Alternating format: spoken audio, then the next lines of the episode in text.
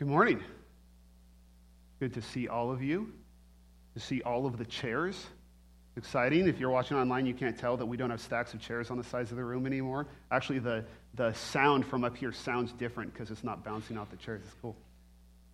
Um, welcome to episode 29 of The Plan. Throughout this school year, we've been looking at the story of the Bible from beginning to end. We started with Genesis, and now we're in the ministry of Jesus. And today we're going to be looking at the Sermon on the Mount, or parts of it at least, which is unusual for this series because we've been focusing on plot, and the Sermon on the Mount is dialogue. But the truth is that you can't really tell the story of the Bible without engaging with the Sermon on the Mount. In fact, I would argue that you can't tell the story of the world without engaging in the story of, or in the Sermon on the Mount, because it has been the single most transformative set of words ever spoken by a human being. But it also is a very important moment in the Bible where Jesus shows us what he, uh, what he is teaching about the purpose of God's people and of humanity. And so I want to, I want to make sure that we hit this note. And so this sermon is going to be a little bit different because we're going to be talking about, uh, we're going to be looking at the sermon through the eyes of the people he said it to. And so the, uh, as we get into the into the coordinates, we're going to be talking about the people listening to the sermon and what they're supposed to be hearing. But before we get into the sermon, let's, let's remind ourselves of the story we've been telling so far. The Bible is the story of God's plan to establish a place full of people who live out their purpose in His presence. God made the world, and He put people in it. He gave them the job of ruling on His behalf, and then He came down to live with them. And that was on the seventh day that he called holy, that's what was happening. That's what the world looked like, and that was God's design. And then human beings messed it up. And we kept messing up, and we kept messing it up. And so God initiated this plan to restore that design to the world through one group of people, the Israelites. He gave them one specific place to live in. He gave them their purpose laid out in the law of Moses and he came down to live with them in the temple. And the idea was that if, if the world could look at Israel, they, and Israel was doing this right, then they could see what God wanted for the world, what he wanted for humanity. And so Israel has this mission to be God's example to the world. The problem is, the Israelites were not any better than any of the rest of us at obeying God. And so when people looked at Israel, what they were seeing was not what God wanted. And it got so bad that at a certain point, God said, the, That's it. The only way I can show the world who I am through Israel is by sending them in exile to show them that this is not me. Whatever I am, it's not what Israel has become. And so Israel has been waiting around for about 500 years. Some of them got to come back into the promised land, but they're spread around the known world and they're waiting to be restored. And that's the mission that Jesus comes to fulfill. God sends him to restore Israel and to, to call them to turn away from the, the ways they've been trying to be God's people the, and uh, to get them to repent of that and to follow God and to be who he called them to be. And so, two weeks ago, we talked about how he's been announcing that as the good news. The kingdom of God is coming. That's what that phrase means. He's announcing that to Israel and saying, This is what's going on. You need to turn and repent and get on board before you end up where you don't want to be. Because they're, they're on a path that's leading them to destruction, and they need to move on to God's path. And then last week, we looked at how Jesus goes around. Uh, basically restoring people into God's community and putting together this new group of people who are following him, who are living out God's plan his way, and he turns them into a family that is then meant to be to fulfill this plan that God has for his people. Today, as we go into the Sermon on the Mount, we're going to be looking at how Jesus lays out for his people what the purpose is for Israel. Usually, when we read the Sermon on the Mount, we see it as a sermon about individual ethics, about a new moral law, but that's not what Jesus is doing. As we read it through the lens of the plan, we see him laying out his, uh, his platform for what it means to be God's people. And so, as we read this story, we're going to be looking at it through the eyes of the people he's speaking to. So, before I read our opening section, I'll remind, remind you of how we keep our bearings in these stories. First, you're going to be looking for people. Who is this story about? Specifically, who is Jesus speaking to, is what we're looking at. Uh, where, second is place. Where is their home? Third is presence. How can they meet with God? And then the fourth one, what did God tell them to do? That's what the sermon is about.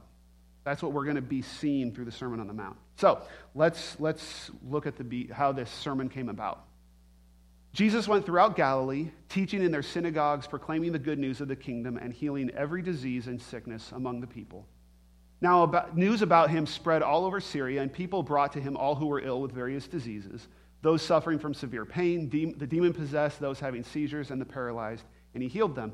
Large crowds from Galilee, the Decapolis, Jerusalem, Judea, and the region across the Jordan followed him. Now, when Jesus saw the crowds, he went up on the mountainside and sat down. His disciples came to him, and he began to teach them. All right, so who is this story about? Who is Jesus speaking to?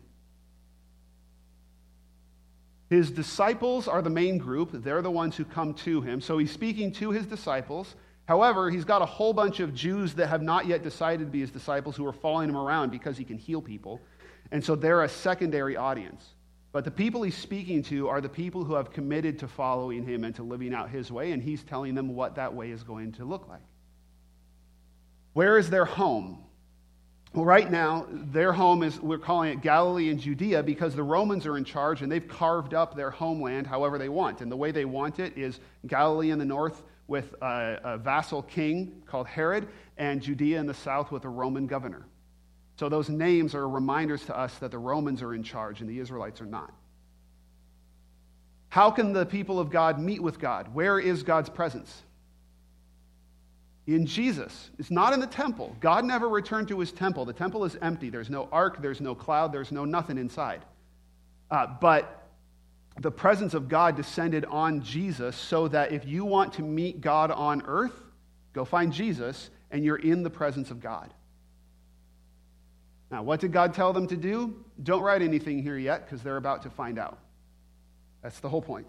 Now, before we get into what Jesus said to this group of people, it's important for us to know one thing about the Jews of first century Palestine that is unique to this group. It's, it, the rest of the Jews in other places were not like this, and Jews since the first century have not shared in this trait. But this is a very unique trait for first century Jews. And that is this culture that they had that was built around the temple and around their nationhood. Now, we as Americans, we have a strong sense of nationhood, and a big part of our founding uh, story that we tell is the founding fathers, right? We have these names that we all recognize that we're taught to remember in school. We have President's Day that reminds us of, of uh, Washington, and, and we've had it, Lincoln gets kind of the opposite of grandfathered in because he's later. But, you know, we have these people that are really important to our history, and they are um, part of our founding identity. Well, the Israelite or the Jews at this time in Judea had the same group of people, and they were called the Maccabees. The Maccabees were a Jewish family who, about 200 years before Jesus, led a revolt against the Greeks and actually managed to do pretty well and get some level of independence. The Greeks had said that they were, they were going to make the Jewish law illegal, and the Maccabees didn't like that very much, and so they started a rebellion, and they did pretty well. And the way, the most obvious way you can tell their influence on the culture of Jesus' time is by their names. You can tell a lot by the names that people choose for their children. And they've done studies of the ancient world and Jewish cultures, and they found that there are certain names that are far more popular in first century Judea than any other place and any other time in Jewish cemeteries. And those are the names of the Maccabees. Let me, let, let me give you a list and see if you recognize any of them. The father was named Mattathias, which is also Matthias or Matthew. His sons were named John, Simon or Simeon, Judas or Jude, Eleazar or Lazarus, and the most famous woman in the family was Mary. Have you heard those names before? Fairly popular? There's 11 Simons in the New Testament. There are seven Marys. And that is a sign of how influential the Maccabees were in this culture. And so, because they held, just like we hold up the founding fathers as like the American ideal, they held up the Maccabees as the Jewish ideal. And let me read you a passage from uh, First Maccabees. It's a book that um, they were definitely reading back then um, that tells that story. And here's how the, the revolution, the revolt launched. So the Greek king sent his messengers around to all the different towns to get them to start sacrificing to Greek gods. And so he shows up in Mattathias' town and he gives his speech. And Mattathias has having none of it, so he gives his own speech. But then another Jew gets up and walks over to the altar to sacrifice to the Greek gods. When Mattathias saw it, he burned with zeal and his heart was stirred up. He gave vent to righteous anger. He ran and killed him on the altar. At the same time, he killed the king's officer who was forcing them to sacrifice, and he tore down the altar. Thus, he burned with zeal for the law. Mattathias cried out in the town with a loud voice, saying, Let everyone who is zealous for the law and supports the covenant come out with me. This is what it meant to the first century Jewish culture in Judea specifically. People living in other places, the Jews living in other places weren't quite the same way. But that's what it meant to care about the covenant, to be zealous about the law, was you would passionately, violently defend the law of Moses and your ability to observe it. And so the, Jew, the Jews believed their mission was to zealously, whenever you hear zealously for them, it means violently, defend the law from Gentiles, like the guys who were trying to force them to obey the law, and sinners, the Jews who actually give in and do break the law. That was what they understood to be the ideal uh, Jew, and the mission of God's people is to follow the law no matter what and defend it with violence if necessary. And if you were here for when we talked about Ezra and Nehemiah, you can see the connection how when Ezra and Nehemiah show up and they say, Our obedience to God is defined by following all the laws and staying away from Gentiles, you can see how that would morph, especially through the experience of that war, into this idea that we need to defend the law with violence whenever it's threatened. And it's important for us to have that in mind as we go into the Sermon on the Mount. Choosing passages to cover from the Sermon on the Mount when we don't have time for the whole thing is like choosing favorite children, which for me is getting even harder, as you just found. Um, but so we're not going to start with the Beatitudes. The Beatitudes are wonderful, but let's let's start here at looking at Jesus uh, giving the Jews his vision for what it means to follow God. He says, "You are the salt of the earth, but if the salt loses its saltiness, how can it be made salty again?" It is no longer good for anything except to be thrown out and trampled underfoot. We'll pause there and notice something about this what, what Jesus is saying and what he's not saying. He's saying, You are salt. He is not saying, You should be salt. You are salt. Salt does two things in the ancient world uh, it gives things flavor and it preserves things from rotting. Before refrigeration, salt was a good way to preserve food. So he says, You are the salt of the earth. So he's speaking to a group of people whose job is to provide a unique flavor to the world and to preserve it. Now, who's he talking to? What group of people have a unique mission that involves being different from the world and helping to preserve the world? He's talking about the Jews, right? That's the plan. That's their mission. That's what he's told them to do. So when Jesus says, You are the salt of the earth, he's reminding them of what their mission is as a people and always has been ever since Abraham. So then he says, If that's who you are, then how do we measure whether you're on mission or not? It's whether you're actually salty. You are salt. The question is, are you salty salt or have you lost your flavor? Because what good is salt if it doesn't taste different, if it doesn't help preserve the world? It, then it's just te- then it's gravel, right? It's sand if it's not salty. So that's what he's telling them. He's saying, as a people, you should be measuring your value, whether you're fulfilling the mission, on whether you're actually being different from the world and in a way that helps preserve the world. The next example he gives is even more clear. He says, You are the, the light of the world. Again, not you should be, not be light, but you are the light. That is a phrase that Isaiah uses multiple times to describe the mission of the Jews to save the world. He calls them the light to the nations. He says, A town on a hill cannot be hidden. Neither do a people light a lamp and put it under a bowl. Instead, they put it on its stand, and it gives light to everyone in the house. In the same way, let your light shine before others so that they may see your good deeds and glorify your Father in heaven. He's reminding them of their mission. And he's not saying, you know, be on fire instead of not being on fire. They are the light. It's a question of whether their light is visible. Because what's been happening ever since Ezra and Nehemiah is they've had their light, but they've been protecting it from the Gentiles, and they've been putting up as many barriers as they can. And now they're going around killing Gentiles, or their ideal is to kill Gentiles and sinners to protect the light from going out. So they're basically making sure that nobody can see the light. And that's how they protect it. But what's the point of a light that no one can see? There isn't a point. That's the whole reason you have the light is to help people see. So what Jesus is saying here is he's reminding them that their mission was to save humanity, not destroy them.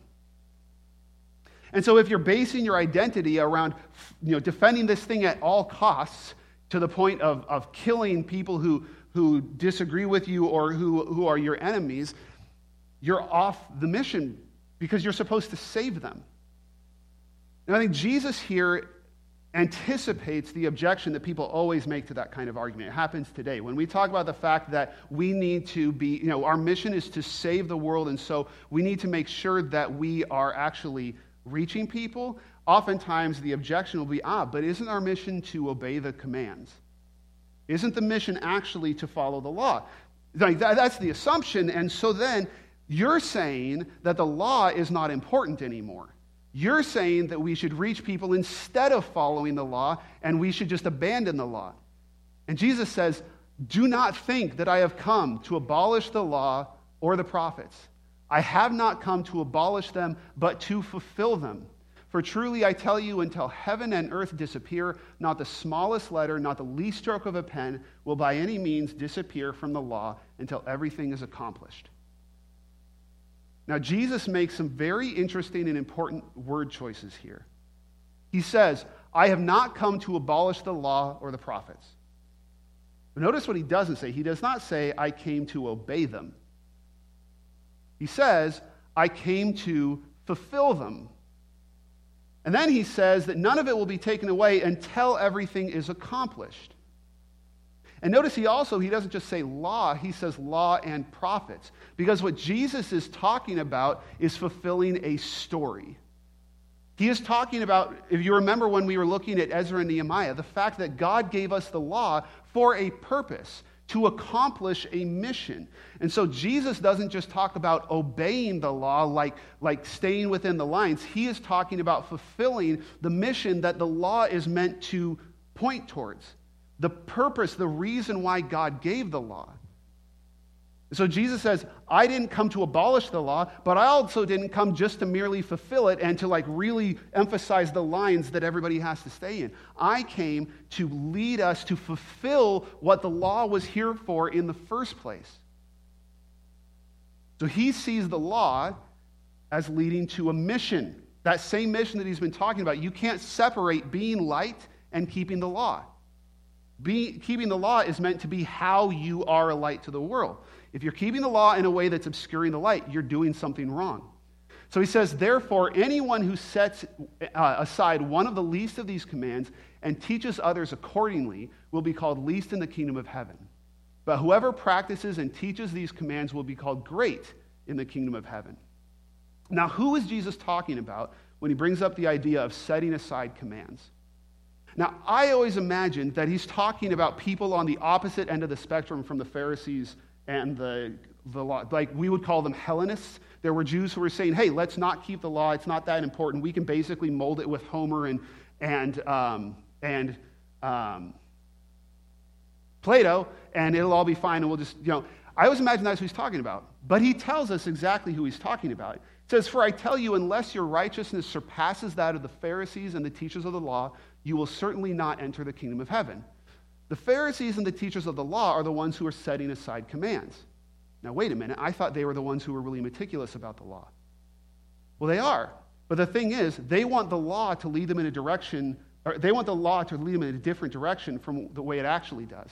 And so they're famous for using legal logic to say, well, actually, we don't need to keep this rule because this one's more important. There are a couple of debates that Jesus has with Pharisees where he points this out. He says, You're moving, you know, you're saying this, you're, you're making it so people can just follow part of the law and not the other part. But keeping with this Maccabees theme, I can give you another really good example. The first thing that the Maccabees did when they started their war. So they go up into the hills and they're starting this war to defend the law, and then they hear that another group of rebels got attacked on the Sabbath and they were completely wiped out because they refused to fight, because you're not supposed to fight on the Sabbath. So, what do you think the first thing they did was? They got together and they decided that they could that they would allow themselves to fight on the Sabbath even though it violates the Sabbath commands. The very first thing that group does is we're going to fight this war uh, to defend the law, but we will make an exception here because otherwise we'll, we'll lose. Clearly, if we follow the law, we'll lose this violent war to defend it. What they're not considering is the possibility that maybe the reason that's in there is to, like, if you have to break the law to defend it, then maybe you're not approaching the law the way God intended you to approach it, right? You're not actually learning from the law if you're shaping the law to go in the direction you want.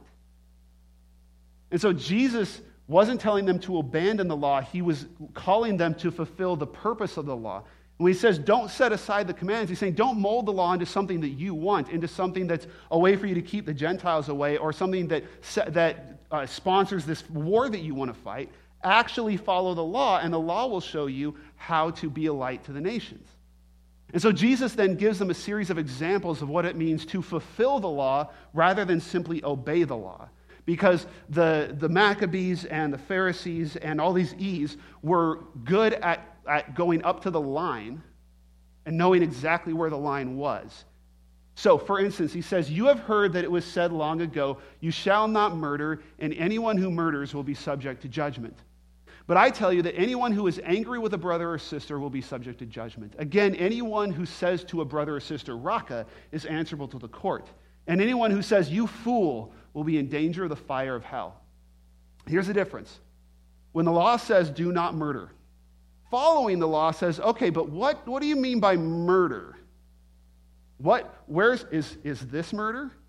Is this murder? What if, what if he's sacrificing to an idol and I'm really angry in favor of the law, right? I'm really zealot. Can I kill him then?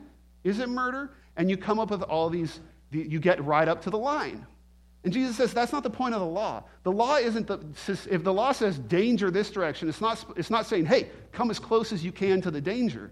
It's saying, hey, go this way. This is the direction that I want you to go in. He says the law is pointing you in a totally different way of dealing with people. It's not get as close to murdering as you can or kill as many people as you can without counting in murder. He says, no, it's, it's actually about, don't, you shouldn't even be controlled by your anger. You shouldn't even be letting your anger dominate you and, and destroy relationships. What you should actually be seeking is the opposite. He says, if you are offering your gift at the altar and there, and there remember that your brother or sister has something against you, leave your gift there in front of the altar. First go and be reconciled to them, then come and offer your gift. You shouldn't be seeking violence and seeking what's the most I can do to somebody before I get in trouble with God. You should be going the other direction, saying, Oh, I should be seeking reconciliation instead of violence. So, fulfilling the law means seeking reconciliation instead of violence. When the, when the law says don't go this direction, you should go in the other direction. Another example Jesus gives is You have heard that it was said, eye for an eye and tooth for a tooth. This is in the law, and it gets a bad rap today. We will, people will often say, an eye for an eye leaves the whole world blind. It's important to remember that in the context, this was a limit on what people could do because they were in the habit of, like, oh, you took my, my eye, I'm going to kill you. Or you took my tooth, I'm going to take your leg to make sure you don't come after any of my other teeth, right? And so Jesus, or God was limiting them in the law of Moses to say, you can't take more than, you were, than was taken from you. You don't get to escalate things. You don't get to escalate things um, to satisfy your anger. Only take what was taken from you. But the way the Jews used that was to say, all right, I'm going to take every single penny that that will allow me to take. I'm not going to stop until I've taken a drop of blood from them for every single drop of blood that I lost. In fact, when Mattathias, the father of the Maccabees, is dying, he gives his dying speech, and here's how it ends You shall rally around you all who observe the law and avenge the wrong done to your people. Pay back the Gentiles in full and obey the commands of the law. Pay them back in full. Every single thing they've done to you, you do to them. God has given us this boundary. We're going to take every single cent we can get out of it. But that's not what the law is meant to do. The law is not meant to give you a line and say, get as close as you can to it without crossing it. Jesus says, I tell you, do not resist an evil person. If anyone slaps you on the right cheek, turn to them the other cheek also. And if anyone wants to sue you and take your shirt, hand over your coat as well. If anyone forces you to go one mile, go with them two miles. Give to the one who asks you, and do not turn away from the one who wants to borrow from you. There's a couple things about this that should make us very uncomfortable. Okay? Number one, Jesus is getting political here. Because a couple of things that he's talking about are explicit references to the Roman occupiers. The slapping on one cheek thing is a way you degrade someone who's a lower class than you, and it's the kind of thing that Romans would do to um, the people they're occupying. The more explicit one is the carrying a pack for a mile. That's something that Roman officers, Roman soldiers were legally allowed to make any, um, any, occupy, any member of their occupied um, empire carry their pack for a mile. They could just grab somebody and say, I don't want to carry this, carry it for me for a mile. That's the first thing, is Jesus getting political. He's talking about the way they deal with their occupiers. He's not just talking about personal lives. The second uncomfortable thing is that there are no ways to wiggle out of this. Because what I've often, what I will hear, and I think I've even taught at some point, is there's like that this is actually a passive aggressive law. Like if you, it, it's shameful to slap someone on the left cheek, so you're, you're embarrassing them. Or, you know, the law said only one mile, so if you carry it two miles, you're going to get them in trouble and they're going to have to take their. That's not what Jesus is doing. There's no passive aggression here. What he is saying is that when you are dealing with people who are taking things from you, Respond with generosity. Give to the people who ask you. They try and take your coat, give them your shirt as well. Uh, fulfilling the law means choosing generosity instead of vengeance. That's what he's saying. And he's not, he's not cutting off any kind of, he's not saying this is only in your private sphere, this isn't to do with politics, this isn't to do with this or that. He is literally covering everything and he's leaving no excuses. This is how we're supposed to interact with people. We're supposed to respond with generosity. And the hardest, the hardest example that he gives, and the one that explains all of this, is this one. You have heard that it was said, Love your neighbor and hate your enemy. Now, the law doesn't say that. It says, Love your neighbor. It doesn't say, Hate your enemy, but I'm sure everybody back then was saying it. Everybody today really says it. Uh, love your uh, neighbor, hate your enemy. But I tell you, love your enemies and pray for those who persecute you, that you may be children of your Father in heaven. That phrase is really important. That you may be children of your Father in heaven. Because they're supposed to be salt, right? What flavor salt are they supposed to be? They're supposed to be God flavored salt, right? They're supposed to be revealing God to the world. So you're supposed to be different in a way that resembles God. So your love should resemble the love of God. Well, how does God love? Jesus uses a great and very clear example. He causes the sun to rise on the evil and the good and sends rain on the righteous and the unrighteous.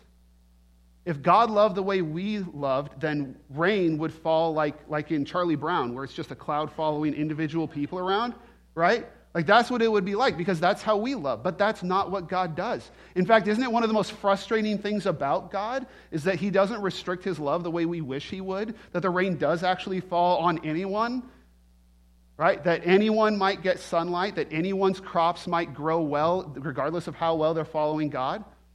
God loves fairly indiscriminately. And we hate that which is why we really hate to be told that that's how we're supposed to love. But if we don't love like that, then are we different from anyone else? Are we actually God flavored salt? Because that's what he says. He says, if you love those who love you, what reward will you get? Don't even the tax collect aren't even the tax collectors doing that? Those would be the sinners that are breaking the law that we want to kill, right? And if you greet only your own people, what are you doing more than others? Do not even the pagans do that? The Gentiles. Be perfect, therefore, as your heavenly Father is perfect. That word perfect means complete. Be complete. Have complete love, as complete as God's love. If you're going to be God flavored salt, you have to love like God loves. So, fulfilling the law means loving everyone God loves, including your enemies. Now, this is a really, really hard teaching which means that we have spent about 2,000 years trying to figure out every way we can get out of it. There's two most popular ways that we do that. One is to say that this is really just extra credit. This is for saints and pastors and missionaries. It's not for normal people. Okay? The other one is to say that this is hyperbole, this is an exaggeration, um, they're actually like one of the most influential theologians in the 20th century, Reinhold Niebuhr, was famous. It's a great name, Reinhold Niebuhr, um, was famous for, for teaching that you can't actually build a society on the Sermon on the Mount. So it just gives us an ideal, but we have to be a bit more realistic about things. Those interpretations of the law of the Sermon on the Mount completely miss the point of the conclusion, the, the way Jesus concludes it. Here's the conclusion of the Sermon on the Mount. Therefore, everyone who hears these words of mine and puts them into practice is like the wise man who built his house on the rock. The rain came down, the streams rose, and the winds blew and beat against the house, yet it did not fall because it had its foundations on the rock. But everyone who hears these words of mine and does not put them into practice is like a foolish man who built his house on sand. The rain came down, and the streams rose, and the winds blew and beat against the house, and it fell with a great crash. If you listen to what Jesus is saying and you put it into practice, then your house will stand. And if you don't listen to what Jesus is saying and you don't do the, you don't follow this vision that he's laying out for what it means to be God's people, and, and a storm comes, your house will fall. And what has Jesus been telling them as long as he's been proclaiming the gospel? Remember from two weeks ago? There is a storm coming. And when that storm hits, if your house is built on a rock, it's going to stand. And if your house is built on sand, it's going to fall. When you're talking to a, uh, the Jews about their house, what are they thinking about? The, the house that the Jews would care most about, that they've invested everything in. There's a house that's going, that's, well, let me, uh, I don't want to give you too many spoilers because we've got one that I'm saving for a couple of weeks. But the point of what Jesus is saying here is that he warned them that following his teachings would make the difference between success and destruction. This is not idealistic. This is not naive. This is not pie in the sky. This is the difference between succeeding in the mission God's given us and, and destruction. And the interesting thing is, if you fast forward from this point in the story 40 years, and you go to Caesarea, you would find a place where there was a synagogue, and a Greek man uh, who didn't like the people in the synagogue sacrificed a chicken in front of it right before the synagogue meeting, and it sparked a riot. And that riot broke out over the whole city, and that riot then turned into a full on rebellion that engulfed all of Galilee and all of Judea and ended in the complete destruction of Galilee and Judea. And what you will find in, as you trace the history of the generation that Jesus is preaching to is that following this teaching or not makes a huge difference in what happens to them. This is not idealistic. This is not just good advice or exaggeration. This is what it means to be God's people. And so, as we close, there's a couple of, of morals, uh, a few morals that I want us to draw from this sermon. Number one is that the purpose of God's people is to reveal God's radical love to the world. We are meant to show the world what God is like, and the story of Israel shows us that his most defining feature is his radical love for humanity and his desire to forgive us on a level that is absurd by our standards. And we are meant to show that to the world. That's our mission. And then, so that means if you are, if you take on that mission, become part of God's people, then who you forgive is no longer a personal choice. It's a matter of policy. Who you love is not a personal choice, it's a matter of policy. And so we are called to love the people that Jesus loves. Love the people that God loves. And you know what? God loves your enemies. Thankfully, He also loves their enemies right? And that's why we're loved. If he didn't love people, enemies, he wouldn't love us. And this, it's really important for us to understand that radical love is not naive. It's not something that, that is just idealistic. It's actually the only way to build God's kingdom. If we build a kingdom any other way, we're not building God's kingdom, we're building our own.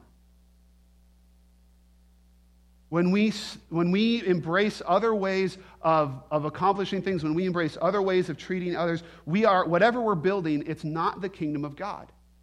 And so we need to be dedicated to building God's kingdom His way. Now, if that sounds hard, then you have understood me correctly. If that sounds impossible for you to do on your own, you have understood me correctly. But Radical love is not ultimately impossible. Jesus makes it possible for each one of us. Because Jesus doesn't just teach us a moral law, He doesn't just give us a set of rules. He actually redeems us from the power of sin and shares with us the Holy Spirit and initiates us into a body of people who are bound together to accomplish this mission. So we have the ability, as we are given the ability, as we submit to Jesus and as we are transformed by Him, to actually love people we would not be able to love otherwise. To actually have patience we would never otherwise have. To have mercy when we otherwise never would be able to. And so this kind of love is actually possible. And not only is it possible, but it's real and it has been transforming our world for 2,000 years and it will continue to transform our world until Jesus comes back. And we have the opportunity to be a part of that. So, as we close, I'm going to invite you to consider what is the next step that God is calling you toward. If you've never given your life to Jesus, then that is definitely what He's putting on your heart today. Whether you're feeling it or not, God is calling you to give your life to Him, to join His way of building the kingdom, to be a part of what He is doing in the world. Today is the best day to say yes. If you're going to say yes, you can come forward as we sing the final song. You can talk to one of the ministers after the service. You can, if you're online, you can contact the church or talk to a Christian that you know or trust. Another step you might consider taking is to join one of our small groups or a service team. These are ways to, to band together with others and to support each other and to help each other to live out this really difficult calling that we have to pray for each other. And, and service teams are actually a way to love others. That's what they're built on. You can sign up for those through our connection card. The other thing you can sign up for is a Connect class, which is a way to introduce you to our church, who we are, and what we do and how you can be a part of it. If you're considering being a member here, getting more involved, the Connect class is a great way to do that as well. You can check that box, and we'll contact you about scheduling one. God may be calling you to do something that I hadn't even thought of. I want your heart to be open to that as well. So as we stand and sing, please consider what is the next step for you.